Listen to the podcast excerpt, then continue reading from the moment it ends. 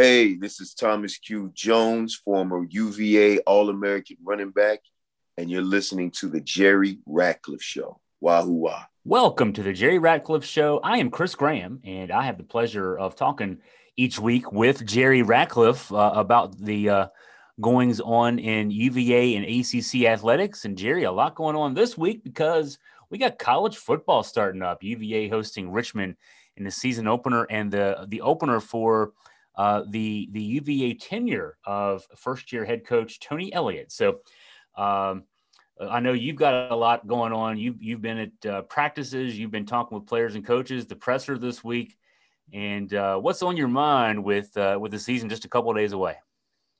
I'm just finally glad to see it uh, starting because the players are getting tired of hitting each other. The coaches are probably getting tired of watching uh, players hitting each other. And I thought I know most of the media people are tired about writing about um, what's going to eventually happen. They they want to see it happen. So I think uh, everybody is anxious for Saturday to get here, and obviously. Uh, be an interesting opener for the Wahoos against Richmond. Uh, they've played uh, many times over the years, and nobody will forget uh, the opening of the Bronco Mendenhall era seven years ago when Richmond came in and simply kicked Virginia's butts all over the field.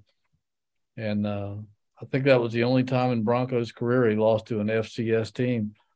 But uh, so I guess it got his attention in a, in a hurry. But uh, this program is in much better shape than the one he inherited. And uh, I haven't seen a spread on the game. Don't even know if there is one, but I think um, this should be an interesting game because VM uh, Richmond uh, infused with VMI talent, and we'll talk about that a little bit because I know you're an expert, have expertise in that area, having been the uh, VMI play-by-play guy. Uh, you've seen a lot of these guys in action and called their action. Uh, they could uh, present uh, an interesting problem for Virginia in this opening game on Saturday, twelve thirty, Scott Stadium. Yeah, you know, uh, you talked about the game in 2016. Uh, 37-20 was the final. It wasn't even anywhere near that close. the way that game played out, Richmond dominated that game. Um, and you talked about um, how the the the cupboard is not nearly as bare. Certainly, uh, it was program left in a great situation compared to what Bronco inherited, what Michael London inherited, what even Al Groh inherited, and George Welsh. I went back four coaches. Each each of those guys, you know, George was two and nine in his first season. Al Groh was five and seven in his first season. Uh, Mike London was four and eight in his first season. Bronco Mendenhall was two and ten in his first season. Um, you know, I, I think a lot of folks think this team could win based on the schedule and and and uh, also the talent that is back. Uh, they could win seven, eight, maybe even nine games. Some folks actually think they might win. They might be able to win. You know, in, in the eight or nine range. Um, but it's it starts with it starts Saturday, and when you talk about Richmond, yeah, the the coordinator, offensive coordinator, the new offensive coordinator, a guy named Billy Kosh. Um, he comes from VMI. He ran the air raid offense there, and he brought with him uh, the quarterback who set records at VMI running the air raid, uh, Reece Udinski, who transferred out uh, after the 2020 spring season, uh, 20 excuse me 2021 spring season. I'm still catching up on the pandemic stuff there. Um, he transferred to Maryland, but he had torn his ACL in the spring, and so he didn't really get a chance to compete uh, for the starting job last year. He got some time uh, mop up duty. He, he, including taking some snaps in the Pinstripe Bowl win by Maryland over Virginia Tech. Um, but now he's at Richmond. He's uh, very experienced in this offense, to say the least, and he's also got his top weapon from the VMI years, guy named Jacob Harris, a six-four uh, wideout who um, he'll line up in the slot a lot, and uh, he's the kind of guy. He's he's not a, a burner, uh, he kind of reminds me a bit. He's not as athletic as Keytaon Thompson, but kind of a, in, a, in, a, similar way. You know, a, a, big receiver who can get open. Uh, you know, he's got a big body, so he can kind of box out. Uh, you know, guys in coverage and and and and get get you know make catches, tough catches, and and um, and he's a very savvy uh, wide receiver, very very good uh, route runner. So, um, you know, Richmond will put up some points in this game. You know, I, I think Virginia's going to have to score in the 30s to win this game. I, you know, Richmond's going to put some points on the board, and so Um, you know, I know a, a lot of times, uh, you know, coaching staffs, offensive coordinators for the FBS team, the Power Five team, going into a game against an FCS opponent might try to, you know, keep things a little vanilla. You know, let's let's you know just kind of you know use our size and depth and kind of wear on the other guys and and we also don't want to show things off to our future FCS opponent, FBS opponents. Um, I don't think I don't think you can. You're going to see a lot of vanilla out of Virginia. You're going to have to see them. They're going to have to put some points on the board to, to beat this Richmond team. Yeah, I wouldn't be a bit surprised about that. Uh, and uh, having talked to Bob Black in another podcast earlier today, the voice of the Spiders, uh, he talked. They have some good running backs as well, and so it sounds like uh, you're right. It sounds like they'll be able to move the football, and we're still curious about this Virginia defense, and which was uh, atrocious last year, and gave up uh, just huge chunks of yardage and points. Um, how they'll react to a, a team that has uh, potentially to be an explosive offense. Um, uh, Chris, I know, like you said, you you were the play-by-play guy for VMI and football, and um, tell us a little bit about Billy Kosh and just you know, I guess he was on the staff before he was elevated to uh, offensive coordinator a couple years ago. But uh, just tell us a little bit about that this offense and what it looks like. Are they fast paced, up tempo, or no huddle? What what uh, what are, what are we going to see on Saturday? Yeah, as as the radio play-by-play guy for several years, uh, the challenge was spitting the play out, letting my color analyst get a couple words in before the next snap. Uh, when VMI was on offense, that's they are very fast-paced offense.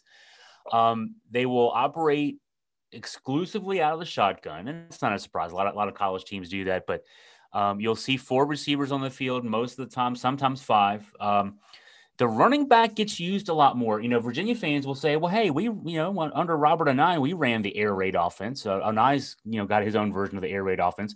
Anae last year, I, when I did the math on it, seventy three percent of his play calls were passes." Um, because of scrambles and things like that, you know, it, it, looked a little better in the end than it was. But 73%, uh, Kosh, 50 50. He's a 50 50 guy. Um, Last year, in fact, I think it was maybe five more pass attempts than rushing attempts for VMI.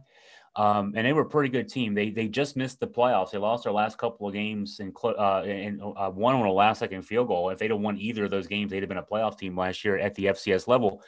Uh, and of course, after the the spring season where they did go to the playoffs for the first time in school history, and um, so uh, and, and two years ago, actually three years ago, um, that offense produced a first team FCS All American running back. Uh, uh, Alex Ramsey ran for like 1,400 yards, 20 plus touchdowns. Uh, and so you will see this Richmond team. What they they'll spread the field and then they'll you know try to run in the lanes created by the spread. Um, and they've got a good running back uh, coming back this year. Uh, Aaron Dykes, 1,197 all-purpose yards, and yeah. he three kick return touchdowns. So he's obviously got some speed and shiftiness about him.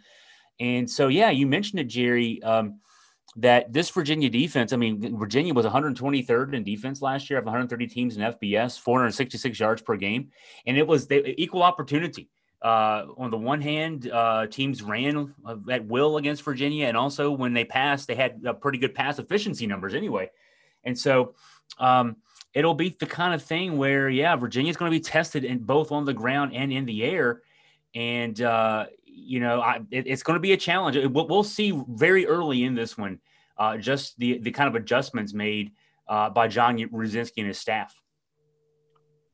Yeah, you know, I have a feeling that Virginia will be better against the run because they've got some fairly experienced guys up front there with Aaron Faumui and Ben Smiley, uh, Jahmeer Carter, who supposedly has come on, uh, Davis, uh, Cam Butler. Don't know a whole lot about it. He's a graduate student. They've got uh, they've got guys up there, uh, um, and uh, Jack Camper came in from uh, Michigan State. He can play either defensive end slash tackle, I guess, or uh, the bandit position, which is an outside linebacker.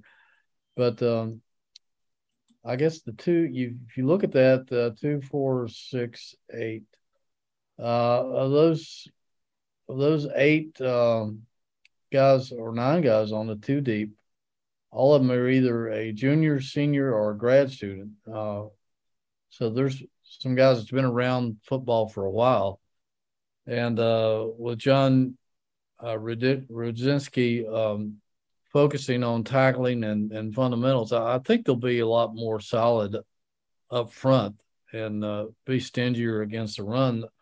Although um, that might not solve their problem against Richmond because of their ability to throw the ball. And Tony Elliott expressed a little, um, I wouldn't say disappointment, but he didn't, maybe dissatisfaction would be a better word with the back end of his defense when we met with him Tuesday that like that uh, things aren't as solid back there as he would like.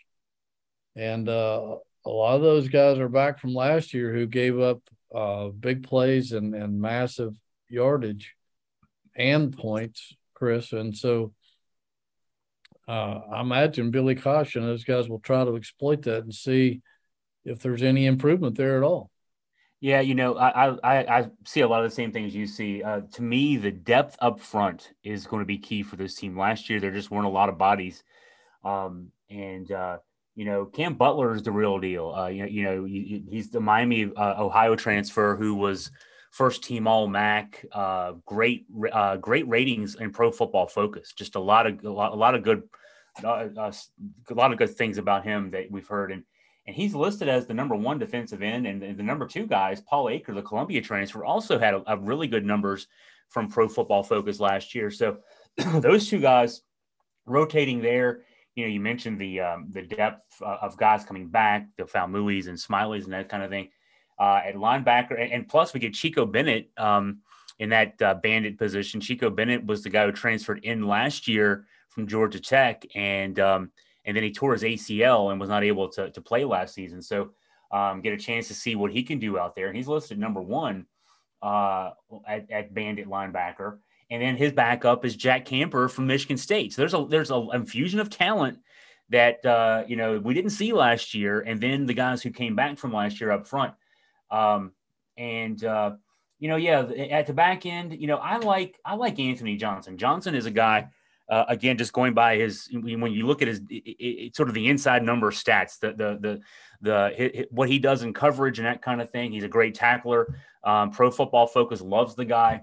He's a veteran guy. He's a grad student. Um, but then uh, aside from him, though, there is there is you know uh, some weaknesses back there. So guys will have to uh, kind of grow uh, on the field. You know, you'd kind of rather develop the talent a little bit more uh, in practice and kind of get those guys experience. They're going to have to grow out there in, in game situations. So.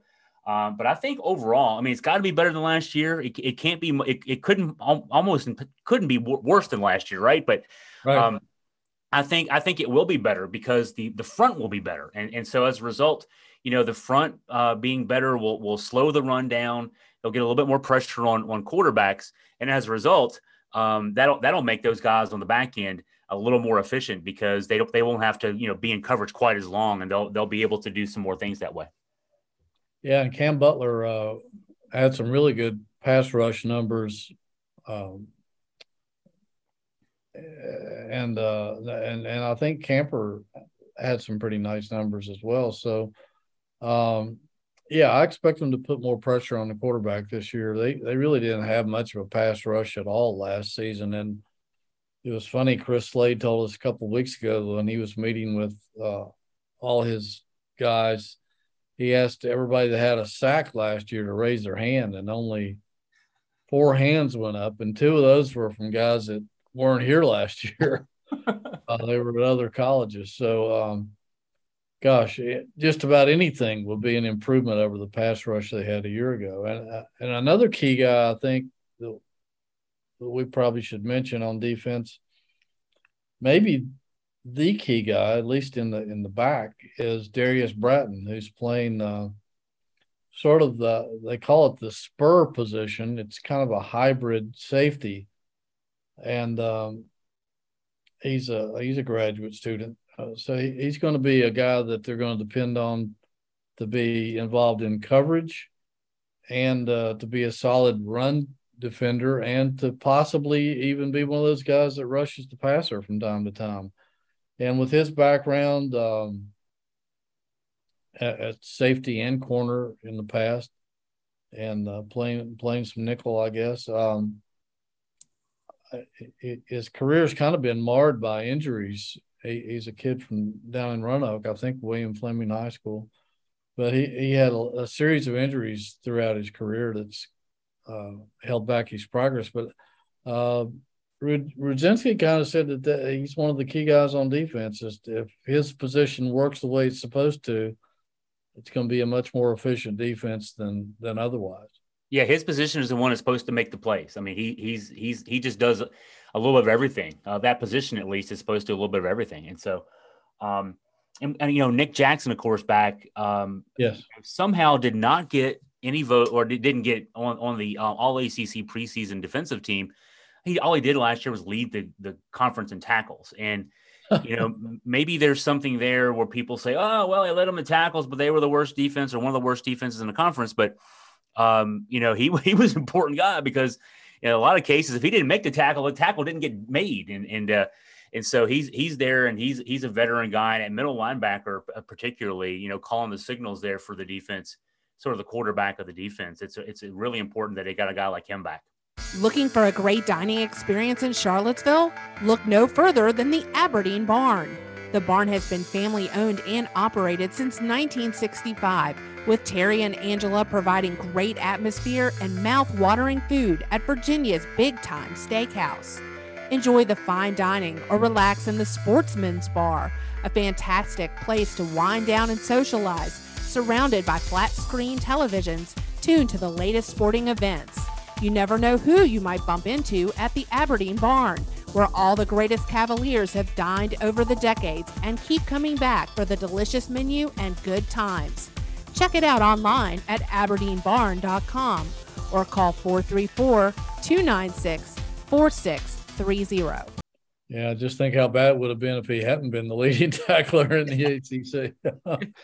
uh, and uh, Josh Ahern, who is his, uh, I guess, his backup, so to speak, um, will miss the first half of this game because he uh, is serving out in the penalty box, so to speak, uh, uh, spearing um, penalty from the Virginia Tech game last year that would have been served out in the in the bowl game had they played it, but in the Fenway Bowl. But obviously that game was canceled because of COVID, so he'll be missing the first half of action. And Saturday's game. Um, offensively, there weren't a whole lot of surprises on the uh, depth chart, except I thought at left tackle, and, and maybe it wasn't a surprise because uh, they're a little thin on the offensive line to begin with. And then when Jonathan Leach showed up with his left arm in a cast, uh,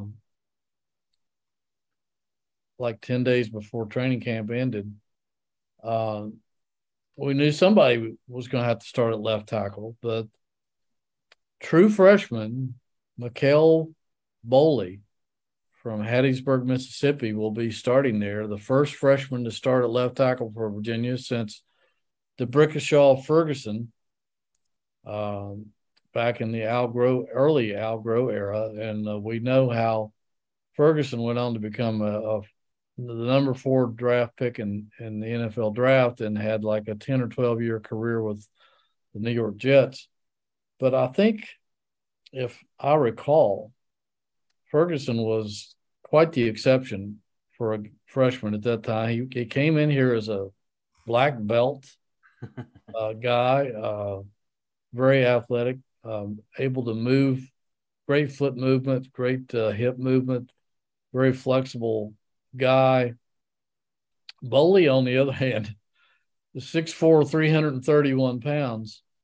Uh, I guess he could block out the sun if he needed to, but we, will have to find out if he can block out a pretty mobile uh, Richmond pass rush. And, and from talking to Bob Black today, the uh, I guess the uh, defensive end on that side is their most experienced uh, pass rusher, best pass rusher. I think that's Marlon Lewis, a Mhm. six three two fifty junior. But um, this kid Boley comes from good stock. His daddy played uh, Southern Miss and played nine years in the NFL and was on a Super Bowl championship team. So uh, I'd say the the kid is probably more advanced than than we realize. Oh yeah, yeah, and you know he's he's left tackle, but he's not the blind side tackle because Brennan's left-handed. So. Um, so it's a little, but but still, it's it's left tackle. He's a true freshman starting in his first game. He's only been on grounds for a couple of months, and uh, he's starting his first game. And um, uh, Coach Elliott was talking about how he's you know trying to calm him down a little bit because uh, you know you could easily get lost in the fact, hey, I'm you know I'm here. This is my first game, and I'm I'm already starting. Um, but hey, you know, for, from his from the standpoint of, of the young man, um, you know, yeah, he's behind. He he's he.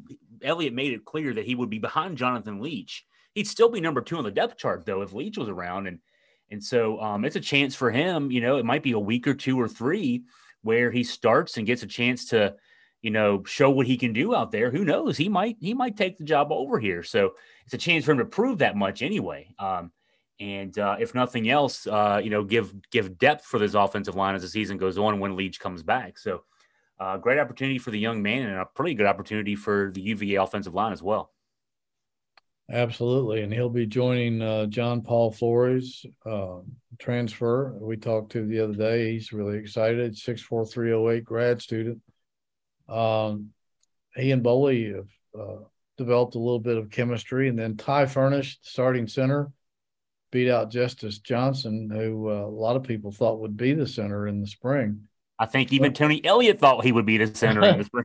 yeah, they do. And and Furnish, you got to give Furnish credit. He decided he wanted to win that job, and he took it. Derek Devine, who um, we thought we would see a lot last year, but missed uh, because of injury, is starting at right guard. He's a senior, six six two ninety five, and Logan Taylor, who uh, is only a sophomore, but uh, we've heard a lot of good things. Six six three hundred will be the other uh, starting tackle, right tackle. Um, I guess a lot of people thought that Mike Hollins would eventually end up winning the starting job for the opening game at tailback, but lo and behold, uh, Paris Jones uh, held on to the job throughout training camp and will be starting on Saturday. Uh, both guys will play, but uh, Paris Jones won the starting job, and you got to give him a lot of credit for for doing that. Yeah, this isn't the earn not given era anymore at Virginia. It's Bronco Mendenhall is one of his uh, catchphrases, but I mean, yeah, in both these cases, Ty Furnish taking the, the, the center job, and then Paris Jones. I mean, former walk on. He's a senior. He's been around for a while. Uh, he's had three total carries in his career uh, in mop up action in 2020, and um, but he he went out and won the job. Uh, you know, throughout the spring and throughout here in fall camp, uh, Coach Elliott would talk, and and actually other coaches too. Uh, uh, Des Kitchings, I remember saying that similar things that they liked Mike Hollins and they wanted to see more of what he could do. And some practices he would look great, and some practices he he would not. And you know, I think he, Coach Elliott even said it this week, like. Well, he doesn't want to find out that uh, Mike Hollins is a gamer. You know, that basically he's he's a guy that, that you know performs a lot better in games than he does in practices because you need to be good in practice too. But uh, Hollins didn't win the job, and and I'll I'll say credit to Coach Elliott and Coach Kitchings uh, for essentially saying you, got to go out and earn a job. You know, we don't care about pedigree. Uh, th- this guy's a walk on. You were a three star recruit, put up some big numbers in in Louisiana. Uh, you know, in a tough place to play high school ball, and um, you you you great. You you have great numbers. You have everything else, but you didn't win the job. So. Uh, I think it's a, a testament to the coaching staff that they're they're you know making guys win jobs. Yeah, and, and we can't forget that Tony Elliott was a walk on and ended up uh, being the starting receiver for Clemson under Dabo Swinney, And um, yeah, Mike Hollins, uh, like we said, they, they, they said, you know, Mike didn't do anything wrong. He, uh, he's still uh, going to play Saturday. He just, they think he has another gear that he hasn't discovered yet. And they're trying to draw that out of him. I, I don't know uh, how coaches do that other than maybe making people uh, sit on the bench for a while and maybe get more determined. But uh, I guess we'll find out as the season goes along. Didn't Bobby Knight have a quote about how the bench is a, a hell of a motivator as far as that goes? You, you, you, you know, the, it, it, transmits information through your butt up to your head, something along those lines. Sounds like something Bobby Knight would say. Yeah, probably a lot of other coaches too. and that's probably the cleanest version I could probably give of that story. But yeah, probably something so. to it. The the bench can teach you some things. Um, and so uh, yeah, so. Uh, uh, and of course, you know, Brennan Armstrong, the wide receivers. And it's interesting. I mean, with the depth they have at wide receiver, Billy Kemp the fourth is listed as a backup. I mean, that just shows you how deep this wide receiver corps is. Uh, you can only get so many of them on the field. They they they'll run three receivers out there uh, at least uh, in, in, their in their um, primary pro style sets. And Billy Kemp the fourth is is a is a guy subbing in. So that tells you that this this receiver corps is pretty uh, talented. Absolutely, and uh, I did a story on him last week about uh, his trials and tribulations coming back from uh, some serious injuries at the end of last season. He played hurt most of last season, but he, he seems to be well mended now. And uh, I think he's one of the most underrated guys in the ACC for sure. But uh, the guy who's starting in the same spot, I guess the, that's going to be assuming it's slot position. The guy I'm really excited to see uh, on Saturday is Keytaon Thompson. I I think he could arguably have been the MVP of this team last season if Armstrong hadn't put up such incredible numbers. But Keytaon was one of the reasons why. And I, I just love to see him when he gets the ball in his hands because he's not your typical receiver uh, making a catch. He knows what to do with the ball. He's got great size, great speed. Uh, and vision, and he knows how to make people miss. He's hard to bring down. Uh, he can line up anywhere on the field.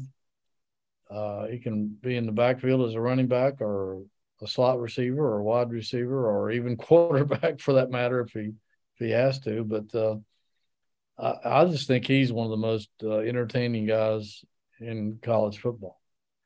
I think he's an NFL player. I mean, uh, you know, I do too if I had to pick one guy on, on this roster this year, if and only one, if I could only, you know, as much as I love Brennan Armstrong and what he does at quarterback, I'd say Keytaon Thompson is the NFL guy on this team. Uh, now there are there are many others I think who will have that chance certainly to do that, but Keytaon, his size at six four, his speed, um, the one thing that Tony Elliott talked about in, in training camp, uh, and this is what will be exciting to see out of out of Keytaon. He had 79 catches last year, and, and Tony Elliott thinks that he can learn a lot more about how to be a wide receiver because he was splitting his time. You know, he played quarterback for three years. Uh, he was, you know, in that hybrid role for a couple of years. So he really hasn't, you know, been in there in the trenches learning, you know, the craft. He has been the last few months uh, working with Marcus Hagans and and um, uh, and just focusing on on improving his skills there. Um, you know, so if, if, if he had 79 catches, 1,200 yards from scrimmage last year, and and kind of didn't know what he was doing, he, he, knows what he's doing now. It's it's going to be exciting to see what he can do. Yeah, I totally agree. Uh, a, a, year of full study under Marcus Hagans is going to make anybody a much improved player, and wow, it's it's exciting to think about how good he can be because he was he's already pretty darn good. Uh, and I, I, just I just love to watch him play. He's he's he's so much fun when he gets the ball in his hands, and uh, I guess we could still see him line up in other positions, but I, I think he'll basically be a receiver for these guys, and uh, may be involved in some trick plays. I, I don't know how much trickeration that Tony Elliott's all about, but uh, I guess we'll find out. Um, but yeah, uh, should be fun seeing uh, Brennan again. Um, in this new offense and, and what it's all about. Uh, Dontayvion Wicks, maybe some of the best hands I've ever seen. Uh, can't wait to see him making big plays. And then the return of Lavel Davis. My goodness, how exciting he was two years ago before uh, he got hurt. Uh, th- this could be a really entertaining game on Saturday. I, I don't know how many tickets they've sold. I've, I tried to find out, but I haven't heard anything back yet. But uh, I would imagine we'll have a pretty decent crowd with the if nothing else, the novelty of a new era in Virginia football and uh, a lot of Richmond fans. And, uh, you know, I've, I've, gotten to know a lot of Richmond fans over the years. And it seems to me, Chris, that a lot of Richmond fans are also Virginia fans and vice versa, that uh, both fan bases have a lot of respect for one another. And so um, we could have a pretty good crowd on Saturday. Hi, it's Jonathan Cotton with the Good Feet store. As a lifelong runner, the pain in my feet was debilitating. Finally, I went into the Good Feet store and found the answer personally fit arch supports. They helped me so much I ran my first marathon that year. Then, because I believed in the Good Feet system so much, I bought the store. I'm so happy to offer my hometown community the opportunity to find relief from foot, knee, and back pain. The Good Feet store is located in the shops at Stonefield near Trader Joe's. Book your appointment today at goodfeet.com. UVA Orthopedics and Sports Medicine boast one of the finest teams of doctors in the country, and they're right here in Charlottesville to not only provide care for the University of Virginia athletic teams, but also the Charlottesville and Central Virginia communities. UVA Orthopedics has been a proud sponsor of the Jerry Ratcliffe Show for the past two years, with numerous team members featured in weekly segments where doctors share great insight into various sports injuries, what causes them, how to treat them, and recovery time. Their team of experts are there for you and offer the best care to solve your health problems and get you back on your feet. Let their team of specialists get you back in the game. Yeah, I know quite. I know personally a few people who are uh, uh, alums of both schools. Uh, either went to one undergrad, the other a grad, or, or, you know whatever the case may be there. Uh, and so yeah, there's a lot of overlap between the fan bases. Um, uh, and, uh, and and yeah, for Virginia fans, they won't forget 2016. Um, my memory of that game, Jerry, I, I, my first impression, I remember sitting beside Scott German in the press box, and when the the, the Richmond team ran on the field, you know, um, FCS teams have, less, fewer scholarships. They have, I think, it's 63 scholarships. FBS teams have 85. Um, they ran out, you know, they probably had 50 guys on their travel roster. They ran 50 guys out there, and I'm thinking, man, you know, because now we're going to see a UVA run out, and we ran out with 50 guys. Bronco had he didn't you know guys had to earn their numbers and we didn't we weren't all caught up on all that quite yet and we didn't have any more guys than they had. And I, why are we doing what what is this FCS versus FCS and then of course they they kicked our heads in that day. Um, it was a, a, rude awakening kind of thing. Um, it won't look like that uh, on on Saturday. Uh, if if nothing else, Bronco left um, the, the, the the the program in a lot better shape than he found it in. Thanks to Bronco for that.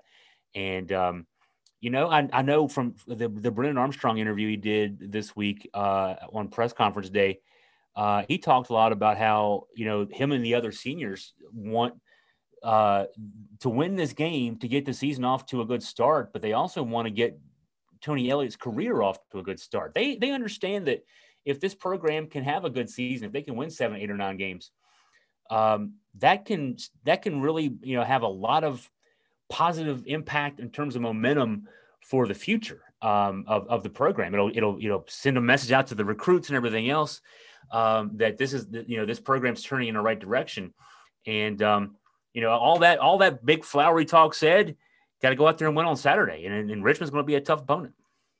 Yeah, a couple of thoughts on on things you mentioned there. Uh, one, and you you may have noticed this since you uh, have been affiliated with VMI for a while is, and uh, we asked uh, somebody asked this to Reece Udinski during the uh, Zoom we had with them yesterday about the the one difference he noticed, I guess, playing FBS opponents while he was at VMI, and he said he noticed that uh, the depth seemed to play a role, particularly late in the third, midway late in the third quarter, and in the fourth quarter when it, it seemed like uh, him and his offense at VMI would uh, have plenty of steam and uh, be hot and and and move the ball successfully and consistently. And then when the depth started making a difference late in the game, uh, it was evident. And so that's one thing that could weigh in Virginia's favor on Saturday as well. And then uh, one of my unforgettable memories, I guess, of that game, other than it just being the Broncos first and the outcome was uh, Nancy McHugh, uh, just an angel of a, a lady, Doc McHugh's widow, uh, had a uh, skybox near the press box, and uh, somebody came over to me at uh, the start of the uh, halftime and said, uh, Nancy McHugh would like to see if you would come down to the skybox and say hello to Bill Millsaps during halftime. And Millsaps, uh, obviously, uh, who's since passed, uh, late great Bill Millsaps, was the longtime sports editor of the Richmond Times Dispatch, probably the best sports writer that's ever lived in this state of Virginia. Uh, not even close. And uh, he had retired by then or was managing editor of the paper or something to that vice president of the company. I'm, I'm not, he was, he wasn't a sports writer anymore, but he and his wife Nancy were down there visiting, and uh, Joe Gieck uh, and his wife Sally were there. And so uh, I went down to say hello and spend some time with them. All wonderful people. And uh, Richmond was ahead, and then uh, second half started quicker than we anticipated, and Richmond, I think, scored. It seemed like almost immediately, and uh, before I was able to get up and leave, I think Richmond there was a turnover or something, and Richmond scored again. and Millsaps uh, looked at me and he said, "Son," he said, "I don't think you need to go back to your seat for the second half. This game's over." and uh, Saps is as always was was right again, and um, uh, that, that that's my greatest memory of that game because it was uh, it was lopsided as could be. It was stunning, actually. I think Bronco was stunned about uh, where the program was, and a lot worse than he had anticipated. It was a rude awakening, no doubt, for him, for for the fans there that day too. That was a uh, that was something that uh, they hope they can uh, wash away uh, with a with a win on Saturday, no doubt. Um, hey, there's some other stuff we wanted to get into. Uh, one, one topic, uh, apparently tomorrow, there will be a vote upcoming. We don't have a lot of details, but a, a vote upcoming on the a possible expansion of the college football playoff, um, which is something that we've both been advocating for a while. Yes, I, I guess it's a, a board of uh, college presidents. I, th- I, think there's 11 people that are deciding this, but uh, apparently they're meeting on whether to expand. Uh, there seems to be a strong belief that it will be a unanimous uh, agreement to expand to most likely 12 teams. Um, there's not a structure in place at this point, but uh, apparently the ACC uh, is going to be in agreement. Uh, they blocked it uh, earlier when it came to a vote or, or at least discussion, along with the Pac 10 and the Big uh, Pac 12 and Big 10. And obviously, the Big 10 uh, blew that up by stabbing everybody in the back. Uh, so everybody apparently there's a unanimous agreement that there should be an expansion. Uh, if approved, uh, they could uh, they and again I don't know how this works because ESPN owns the rights for the next couple of years for the playoffs.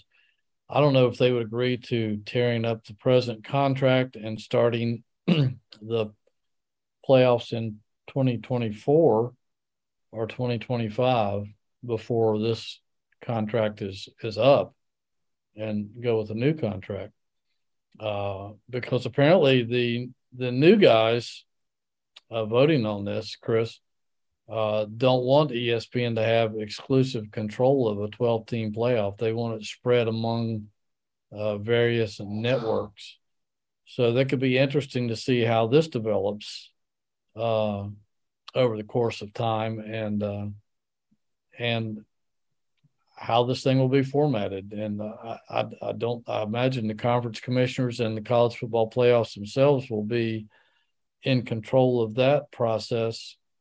Uh, so we don't know if it'll be like automatic qualifiers from all the Power Five and uh, an exclusive place for Notre Dame, which I don't think there should be because I don't think Notre Dame's program is at the point where they should get an exemption every year unless they're actually qualified to play in a playoff.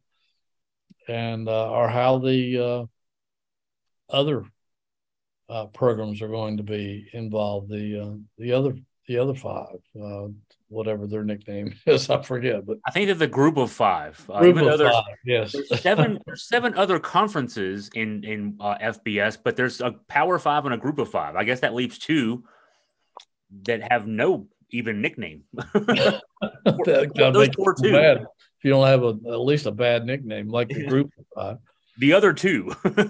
but anyway, uh, I, I, know you're for an expanded playoff, and and uh, I am as well because it's it, as as much as I think we might still end up with the same four teams as if we didn't have an expansion. I, I think people are getting kind of bored with seeing the same four teams almost every year.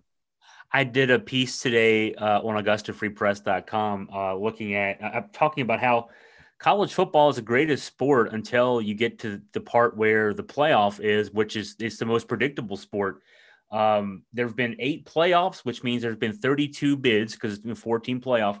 Uh, and 21 of those 32 bids have gone to either Alabama, Clemson, uh, um, Ohio State, and Oklahoma. So just about 60% of the bids have gone to four teams. And then if you throw in Notre Dame and Georgia, that's 80% going to six teams. And so you can almost just go ahead and say now who the four teams are going to be, and you'll probably be close to, you'll, you'll at least get three of them.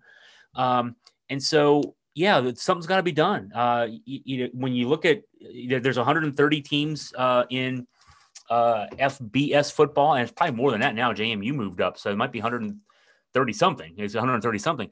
Um, literally, six teams have a chance to win the championship uh, each year. Six out of 130 is about you know that's uh quick math that's about 5% of of of uh, fbs football has a chance to win the championship. And then that doesn't even count. There's over 360 division one schools total. And and you know we, we five teams have a chance to to to make the big money. Um it it uh it's it's not good for the sport. This is the sport that changes everything that's that's what every time there's movement in college conference uh you know back and forth stuff it's because of football. And yet all this all this is going on and and only five or six schools have a chance to win the championship each year. Something's got to change there. And yeah, you're probably right, Jerry. If we get to 12 team playoff, it's still probably going to be some of the same four or five or six schools that'll make the final four and then eventually the final two. But at least, you know, there's a lot more fan bases out there that can say we have a chance. And that's right. all you, and if you're a fan of a team, all you want's a chance. Yeah, because right now, uh, if your team loses a game during the regular season, unless you're in the SEC, yeah, you're probably eliminated. Yeah, yeah, yeah. So, uh, I mean, Clemson last year, even they when they lost to Georgia on the first night of the season, oh, even even Clemson couldn't, you know, had had a hard time coming back from that. So, yeah, if so, if you're a Virginia fan, if you're a Virginia Tech fan, no matter who, you, if whatever fan you are, um, if you, yeah, one loss and you're done, and um, Whereas, I mean, even in there, even power, and we're talking about Power Five schools. But if you're Ohio State or you know Notre Dame or one of those type schools, yeah, you can. Oh well, they, they can still play their way in with uh, you know this, that, and the other happening. Um, it's just, it's yeah, it's it's a, it's it's not, and it's it's so opposite of basketball, men's basketball, which captivates us for a month in March um, you, you, know, there's there's still uh, you know Virginia's a Power Five conference team. Uh, you know, there's a lot of Power Five conference teams still win those championships, but but everybody has a chance to get in that tournament and win some games in that tournament. And every once in a while, I mean, for two straight years, Butler was in the championship game. Uh, you know, you, you see VCU and George Mason make a run to the Final Four. Um, you see, what was it, Loyola of Chicago, um, and the yes. run they had a few years ago. Those things, Jane. Yeah, th- yeah, that's right. Those things can happen in college basketball. Nothing of anything close to that can happen in college football, and um, that's a shame. And we need to we need to do something about that. I'm uh, hopefully they'll they'll make that move tomorrow.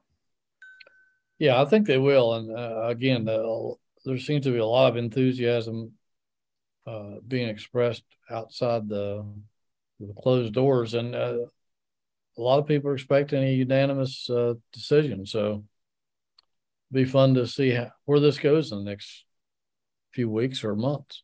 Yeah, and the leverage point I would assume for uh, getting ESPN to to agree to rip up the contract sooner than it ends in 2025 would be all right look you can you can rip it up now and and we'll you know work with you for a couple of years or when the, the whole thing comes up for re, redoing into after 2025 um, you might get shut out uh, and and that's to me, uh, you know, to me, it's it's best for college football. The money we're seeing pumped into college football because there are multiple players involved now. It's not just ESPN, Fox, and CBS and NBC throwing all that money to Big Ten.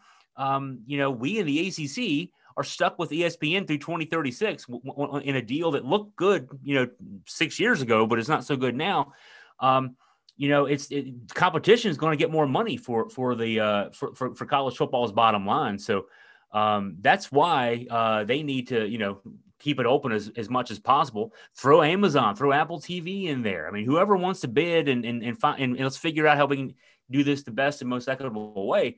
But um, the NFL doesn't have just one network carrying its its playoffs. You know, Fox and and and, and CBS and NBC even gets games. ESPN gets some games. That's NFL the way to network. NFL some... Network. Yeah, that's that's the way to maximize the money out there. So, um, you know, they can use that leverage point perhaps and and and say and let ESPN know, hey, play with us now, or you won't be playing with us later. And uh, I think ESPN will play with them.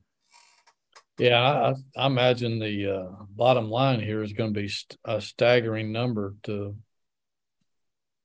to pay for these uh, these expanded playoffs. I mean, the uh, the number of viewers is unfathomable, and the interest uh, in college football, unless they kill it before then with all some of these other goofy things they're doing with gobbling up all the teams into two leagues. But um, yeah, I think it's going to be a staggering amount of money that, that the likes we've never seen before. There's there when you talk about a 12 team playoff, there's 11 games uh, instead of just three. Uh, to to to have to 11 games that play into a champion. Um, uh, so your first round matchups at five versus 12. I mean, that's, that's going to be, that's a game for a, that's, that's a game with playoff implications. And so, um, bowl games in general, the top bowl games still get good ratings, and those top bowl games mean nothing. They just are exhibition games that half the kids don't even want to play in because they're afraid to get hurt and hurt their NFL chances. Um, five versus 12, six versus 11, 7, 10, 8, 9 um, those are all games that can lead you to a chance at a national championship. And so we're going to be tuned in for those games. As a result, the advertisers want to have access to our eyes, and that means that the uh, the networks have to pay some money to to get uh, those advertisers dollars. So yeah, it's a, it's a great capitalism's great when it works that way. Um, and we yes. can only hope we and and for for the college programs and college football in general, um, you know, they can tap into that money and and and uh, be able to pay. Well, it, will still end up, it'll just end up in coaches' pockets, and uh, we'll just keep throwing money at Nick Saban and uh, Jimbo Fisher and all these guys. But but it'll it'll it'll meet it'll make for some more uh, meaningful September, October, November football games for fans. Yeah, absolutely. It'll it'll make the uh, conference races a little more interesting than they have been for sure. Yes, indeed.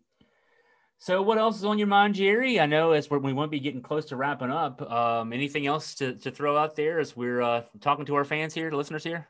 Yeah, before I get into it, I, I wanted to uh, give an update on all the UVA guys and their NFL status, and uh, maybe just uh, just a tad mention of basketball. But uh, before I do that, I'd like to thank our advertisers. Uh, you've heard their commercials on uh, the show and we thank them. Please thank them whenever you visit their business. Ragged Mountain Running Shop, which has been very loyal to us, and the Good Feet Store at Stonefield, uh, located next to Burger Bach. If you've got any kind of uh, foot, knee, hip, back problems, uh, go see those folks. They'll fit you. Um, and give you some arch support and stuff that uh, will make a huge difference in the way you feel. Also, the Aberdeen Barn, go see Angela, the finest steakhouse in Virginia. Uh, making my mouth water as we speak about uh, how great their food is and what a great atmosphere. You're liable to see just about anybody in there, including some of your favorite Wahoos over the years. And UVA or Orthopedics, the great doctors there. We'll be talking to them more uh, now that the uh, season is here. Hopefully, you, we won't see a lot of them on the on the field this year, because you when one of the doctors goes out on the field, it means it's a little more serious injury than just a, a leg cramp or a turned ankle. So, hopefully, uh, you won't see them going into the tent on the sidelines with a lot of Virginia players, but just uh, observing and and uh, rooting on the Wahoos from the sidelines. But um, thank all those people. We appreciate them. We wouldn't be here without them. And also thank all of our sponsors on the uh, website, uh, many of whom are different, and we should be hope to be adding a few more of those here in the next coming weeks. We'll be announcing that. Um, NFL update on Virginia players. Um, one of the guys I used to really enjoy watching play when he was here, defensive end Brent Urban, class of 13, uh, was cut by the Ravens uh, on cut day this week, but has re signed with the team after David uh, Ojabo and Charlie Kolar were placed on injured reserve. So um, he might uh, be able to stick with them and maybe, maybe even make it back up. Uh, I didn't realize this until uh, my son reminded me of it. But players who are placed on practice squad can be called up to the 53 man roster three times throughout the season. So a lot of these guys on practice squads can get called up and down uh, throughout the year. Um, another guy, uh, safety Anthony Harris, Ant Harris, class of 14 was cut by the Eagles this week, but has also signed to their practice squad. So he's still around. Uh, one of the most exciting guys um, in recent years, Joe Reed, wide receiver, kick returner, ninth, class of 19 with the Chargers, also assigned to their practice squad. A uh, guy from last year, two guys from last year's team also made their practice squads after getting cut this week. Wide receiver Ra'Shaun Henry, who uh, really came on strong for Virginia last season, uh, particularly the second half, uh, made the Panthers practice squad, and offensive tackle Chris Glaser uh, signed uh, a late contract with the uh, Jets and was cut this week, but has re-signed with their practice squad. So quite a few Wahoos there. Uh, there are no news on the following players, so they could still get signed to their practice squad or uh, perhaps get picked up by someone else. And we're talking about defensive lineman Andrew Brown from the class of 17, offensive tackle Eric Smith from the class of 16, tight end Tony Poljan from the class of 20, uh, one of Virginia's uh, fans' favorite players in 20. Linebacker Charles Snowden uh, was cut. No news yet on him. Uh, De'Vante Cross, who played last season, uh, signed as a safety very late with the Packers, was cut this week. No news. And cornerback Tim Harris, class of 18, uh, cut this week, and no news. So uh, keep your fingers crossed for all those guys that they'll be able to uh, make somebody's roster uh, sometime during the season. But that's that's an update on all the UVA players in the NFL right now. Uh, not as many as there used to be, and of course, uh, some guys did make it, like uh, Bryce Perkins. There's we have a story on that on my website that tells you who made it from earlier in the week. And uh, just a little basketball tidbit uh, Blake Buchanan, the guy who committed to Virginia over Gonzaga back uh, some time ago, uh, is making his official visit to Charlottesville this weekend. So he'll probably be at the football game, uh, sitting with the other UVA players. And um, I think Chris mentioned last week that uh, in the new recruit ratings, rankings. He jumped like hundred spots, which we expected him to because he had an incredible summer. And um, well, uh, uh, gosh, uh, who, knows what his future is going to be? But I, uh, I think it was one of the recruiting coups of the summer for Tony Bennett landing him over Gonzaga. No doubt about that. Well, um, kickoff on Saturday is twelve thirty, and uh, don't don't forget to mention. Uh, don't forget to, uh, to to listen. Also, you listen to this podcast. Thanks for that. Uh, Jerry mentioned uh, Bob Black, the voice of the uh, Richmond Spiders. Uh, you had a, another podcast with him where you talked a lot of of Richmond football. So listen to that one as well. That, will get you ready for Saturday. Yeah, um, Bob will give you all the scoop on the Spiders. Follow Jerry during the game on Twitter, and then of course both of our websites, Augusta Free Press and JerryRatcliffe.com, will have ample post game coverage uh, Saturday night into Sunday into Monday. So um, if you whatever you missed during the game or whatever big plays, big situations, whatever ha- happens during the game, we'll have it all broken down for you by then. So uh, busy, fun weekend coming up for for us and for you as fans. Jerry, thanks for your time. To our listeners out there, thank you for your time. We will talk to you again soon.